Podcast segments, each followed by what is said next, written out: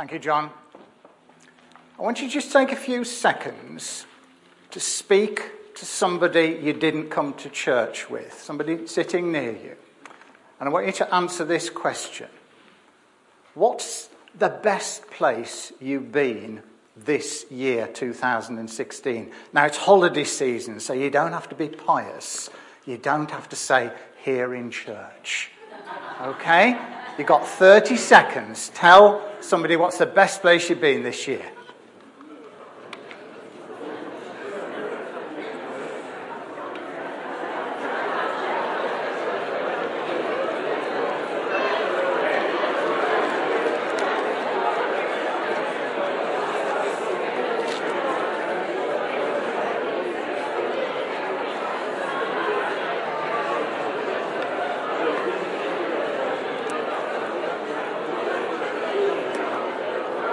Okay.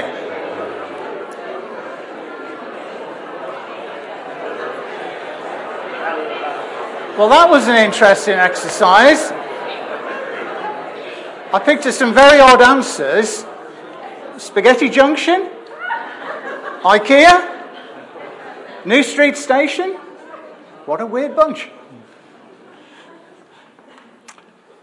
Anyway, a young minister was taking his first service in his new church. And he was particularly keen to make a positive impression as he was replacing a much loved man who'd served that church for over 20 years. He prepared every aspect of the service very carefully and chose for his sermon a Bible passage from which he'd preached to good effect in the past.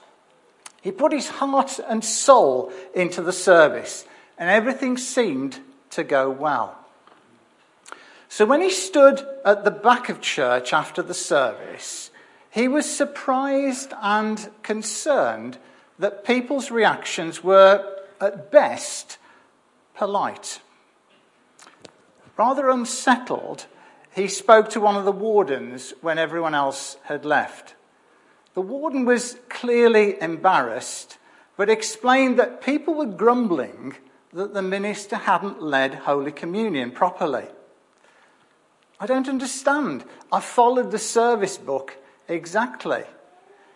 Yes, but the old minister always used to touch the radiator before sharing the bread and the wine. You didn't. Now, the minister was puzzled, not surprisingly. But fortunately, his predecessor was now living not too far away, so he was able to arrange to go and see him just a few days later. He explained the congregation's complaints and asked what was the significance of touching the radiator. Ah, that, laughed the old minister. I used to touch the radiator to discharge static electricity so I didn't give an electric shock to the congregation. now, Holy Communion, or the Lord's Supper, as Paul uh, refers to it, is the focus of today's sermon in our series on the messy church at Corinth. And as with a number of the sermons in the series, when we look at the specific cause for Paul's concern, it appears very remote from our own experience. And yet, as with those other sermons, it has got some broad lessons for us. So I want to look at the passage that we've heard under three headings. First of all, a problem to avoid. Could you move that on, please, Mark? Thank you. Secondly, a lesson to learn. There we are. And thirdly, a pattern to follow. Now we see the problem to avoid in verses 17 to 22. In the following directions, I have no praise for you, for your meetings do more harm than good.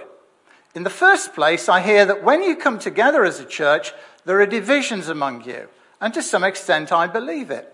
No doubt there have to be differences among you to show which of you have God's approval. when you come together, it is not the Lord's Supper that you eat. For as you eat, each of you, each of you goes ahead without waiting for anyone else. One remains hungry, another gets drunk. Don't you have homes to eat and drink in? Or do you despise the church of God and humiliate those who have nothing? What shall I say to you? Shall I praise you for this? Certainly not. I now have to share something deeply personal with you. Unlike many of you, I've never flown anything other than cattle class. So picture me standing in a long queue as you in business class, or maybe even posher, are ushered to the front so that you can board the plane first. Then imagine my feelings as I'm paraded through your section of the plane and I see your big, cushy seats with far more legroom than you need. And then as I squash into my pokey corner, Consider my thoughts as I see the flight attendant bring you drinks straight away. And As I sit with my bag of crisps, you get a full meal. And finally, to rub salt in the wound, the flight attendant pulls a curtain between us for the duration of the flight. Now that's a pretty good picture of what Paul is complaining about in verses 17 to 22. You see, what Paul calls the Lord's Supper was actually very different from what we're going to do a little later, the service of Holy Communion. The early church called it an agape or love feast. You and I would call it a bring and share meal.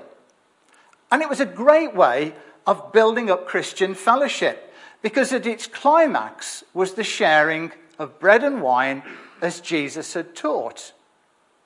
But in Corinth, something had gone very badly wrong. The art of sharing had been lost. The rich folk didn't share their food, but they ate it hurriedly in exclusive groups so that they wouldn't have to share their goodies. Some of them were even get, getting drunk. And meanwhile, the poorer folk had got next to nothing.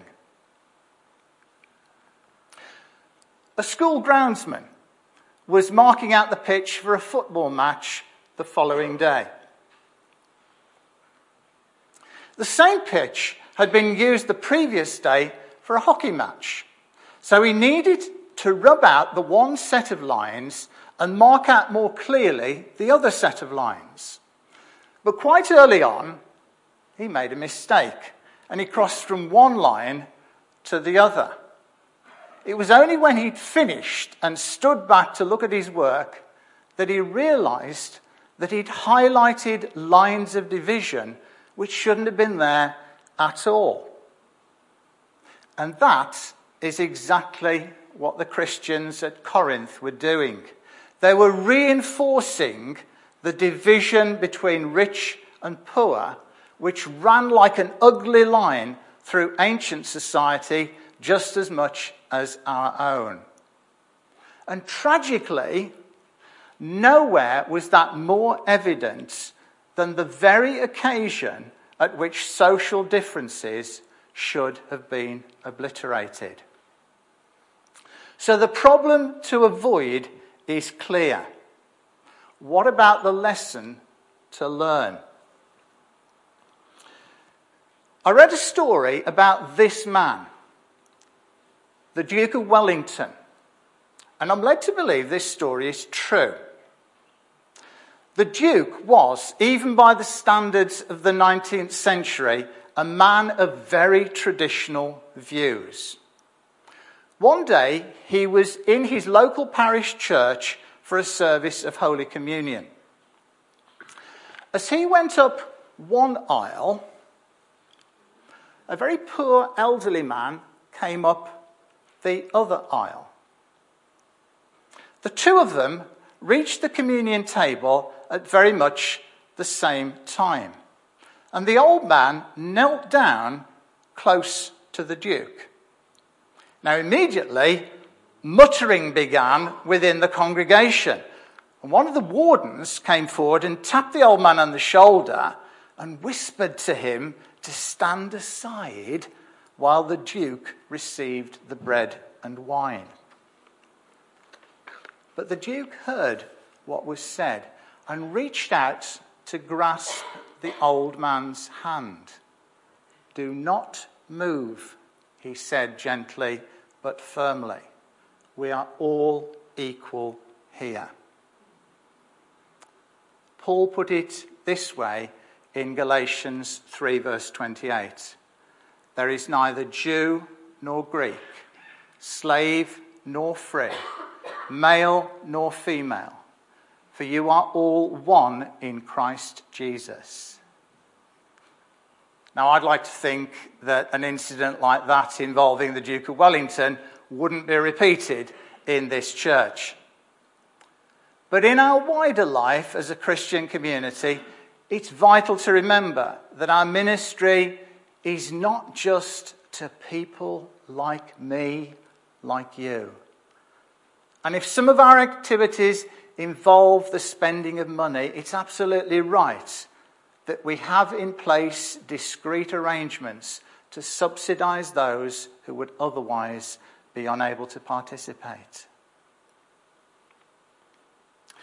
One thing we've seen again and again in this series on the messy church at Corinth is how, even when he has a harsh message to share, Paul seeks to be constructive, to point people to something positive. And we see that again in verses 23 to 29 as he sets out a pattern to follow. I received from the Lord what I also passed on to you. The Lord Jesus, on the night he was betrayed, took bread, and when he had given thanks, he broke it and said, This is my body, which is for you. Do this in remembrance of me. In the same way, after supper, he took the cup, saying, This cup is the new covenant in my blood. Do this whenever you drink it in remembrance of me. For whenever you eat this bread and drink this cup, you proclaim the Lord's death until he comes. Therefore, whoever eats the bread and drinks the cup of the Lord in an unworthy manner will be guilty of sinning against the body and blood of the Lord. All should examine themselves before they eat of the bread and drink of the cup. For those who eat and drink without recognizing the body of the Lord eat and drink judgment on themselves. There are many occasions in everyday life when doing something seemingly simple makes a powerful statement. A handshake at the end of a business deal. A walkabout by the Queen. The wearing of a poppy in November. For Christians, the sharing of bread and wine is the supreme example of such an action. We're going to do it shortly. And yet, I wonder how many of us pause to consider the full significance of what we're doing. It's so easy, isn't it, to go through the motions, to let the familiar words of the service wash over us. I believe that Paul's words in this passage help us to place the sharing of bread and wine in its full context. In these verses, Paul gives four instructions which help to focus our thoughts. And more than this, they're pretty good guidelines for daily living as a Christian. The first instruction comes in verses 23 and 25 when Paul quotes the words of Jesus Do this in remembrance of me. And the instruction is simply this look back. The first Lord's Supper took place when Jesus was celebrating the Passover. At Passover, a little child would ask, Why is this night different from all other nights? Then the father would tell the story of how the Israelites at the time of Moses were rescued from slavery in Egypt. We in turn should ask, why is this bread and this wine different from all other bread and wine? It's nothing magic. The answer is that it reminds us how we have been rescued from the slavery of sin by the death of Jesus at Calvary. Look back. But Lord, Paul's second instruction comes in verse 26.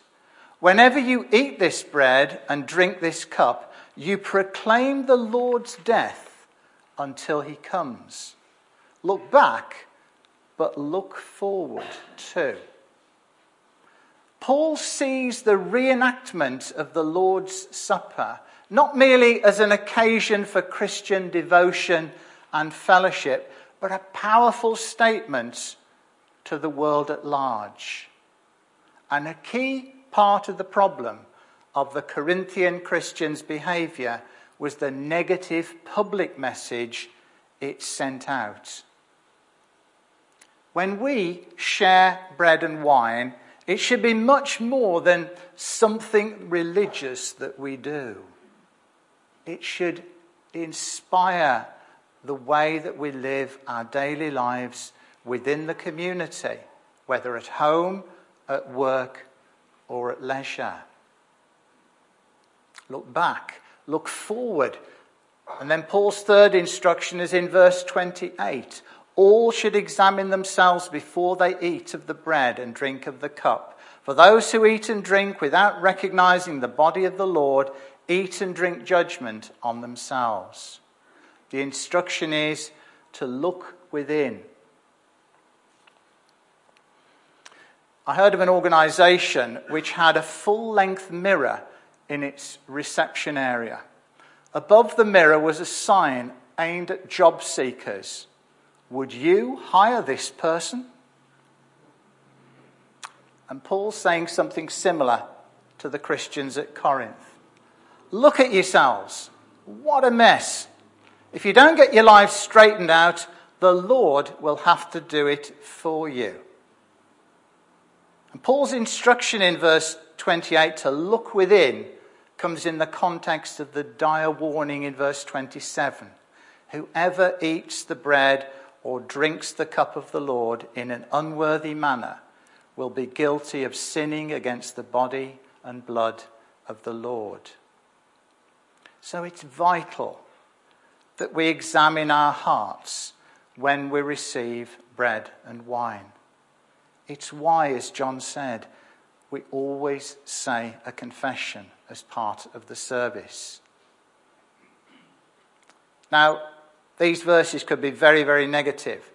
But it's important to understand that Paul's somber warning was addressed to people who were blind to their own failings and who saw nothing to confess about them.